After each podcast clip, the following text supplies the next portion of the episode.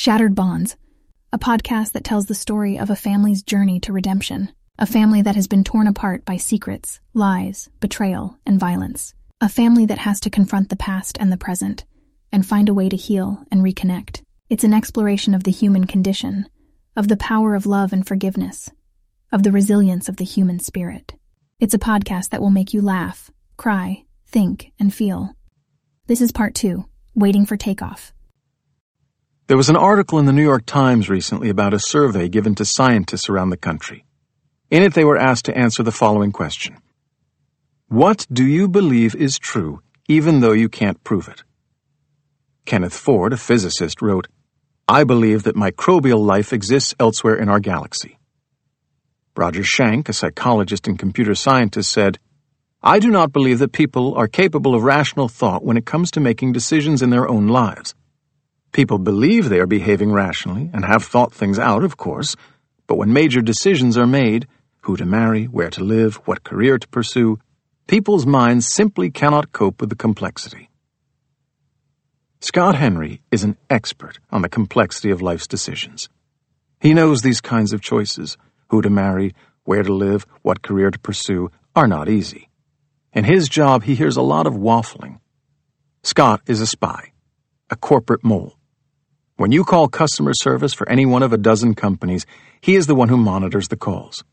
Quality assurance, they call it. Day after day, he sits in a cubicle in Emeryville, California, surrounded by other spies in cubicles. They all wear headsets and listen in real time to the conversations of others. Standing in that room, surrounded by bodies, one hears nothing but the collective breathing of a hundred eavesdroppers. Right now, Scott is at the Oakland airport waiting to board a flight to Portland, Oregon. He's going to see his mother.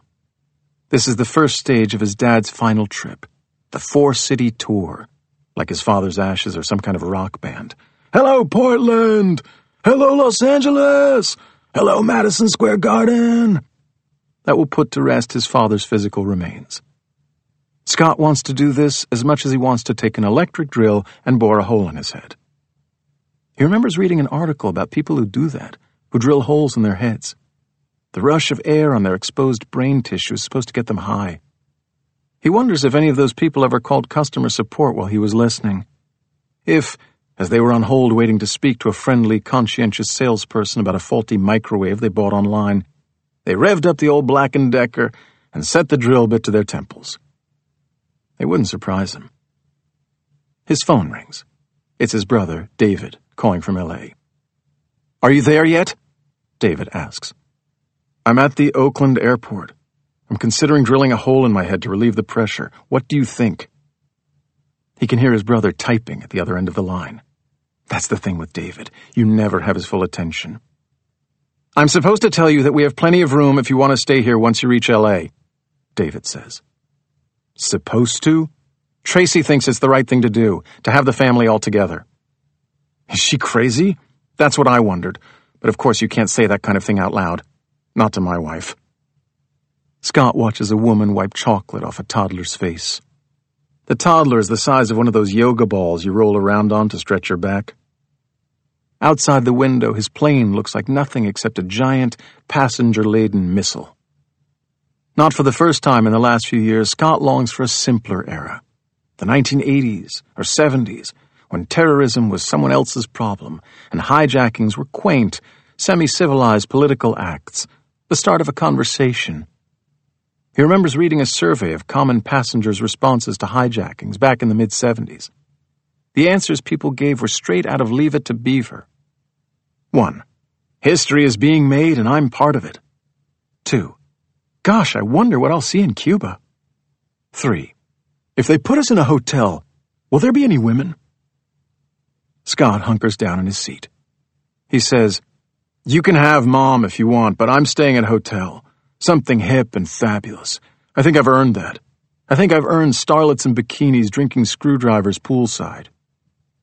You're going to put mom at a hip LA hotel? Oh, no. Once we get to LA, she's your responsibility. In his six years listening to other people's phone calls, Scott has overheard all kinds of dialogue.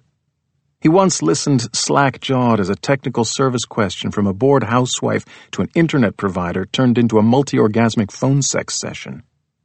What kind of operating system are you using? Windows 2000. What are you wearing?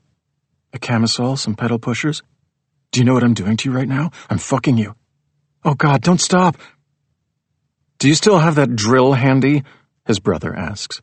Very funny, says Scott. I'm serious. I'll be in Portland for three days and then we're coming to you. And once we get there, I expect to scrape her off at your house and go to my hotel for a very large drink. Fine. I'd put her up here, but she can't do the stairs, which I told Tracy. But she says, can't you carry her? Like this is what I want to do carry my 65 year old mother up and down the stairs for three days. 63. What? She's 63. Silence. Scott worries he has lost his brother's interest entirely. In fact, David has just gotten an instant message from his second wife in New York, Joy. Miss you, call me. This is what happens when you don't deal with things head on, he thinks, deleting it, erasing the trail. When you don't nip problems in the bud. On the other end of the line, Scott hears David crumple up a piece of paper and throw it in the trash.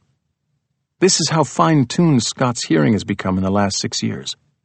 He can tell that the paper is a sheet of 8.5 by 11 laser printer paper, not a piece of newspaper. He's like one of those submarine sonar men who can differentiate between 30 kinds of whale farts. Are you there? he asks. Uh, just a second. Okay. What was I saying? The stairs. Right. I'll put her up at the Hotel Bel Air or something swank. She'll hate it. She hates everything. At least we know we're talking about the same mother. A flight attendant comes over the PA to announce the pre-boarding of Scott's flight. He panics. He sees the world now for what it truly is, an uncontrolled assault. How is he ever going to survive the next two weeks? He needs more time, more time to prepare, to get his head together. The flight is too short. Why couldn't his mother live in Boston instead of Portland? Why couldn't she live in Florida? Japan? Scott checks the clock on the wall.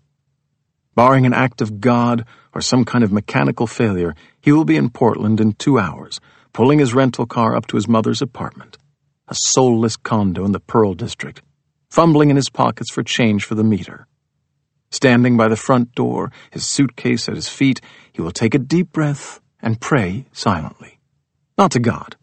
He doesn't believe in God, but to some kind of fickle, punishing fate he will stand there for ten minutes, eyes closed, begging the universe for a break. Just one break. Come on, you owe me. Before ringing her bell, before beginning the elevator ride that will finally and irrevocably prove beyond a shadow of a doubt that his father is dead. Not just dead, but cremated and stored in a Ziploc bag inside a cheap wooden box in his aunt's garage. At the airport, Scott feels the egg of sorrow crack open feels sadness seep down slowly over the crown of his head. Sitting in the terminal, he prays for engine failure, for faulty landing gear, a crucifix shaped crack in the wing. That's my plane, says Scott. I gotta go. He joins the line snaking its way slowly on board. He's never been the kind of man who drinks on planes. But right now he's wondering how many beers he can consume before the landing gear descends and he finds himself in Oregon. As if that isn't bad enough, being in Oregon, without a dead father and a clingy, punishing, drunken mother to contend with.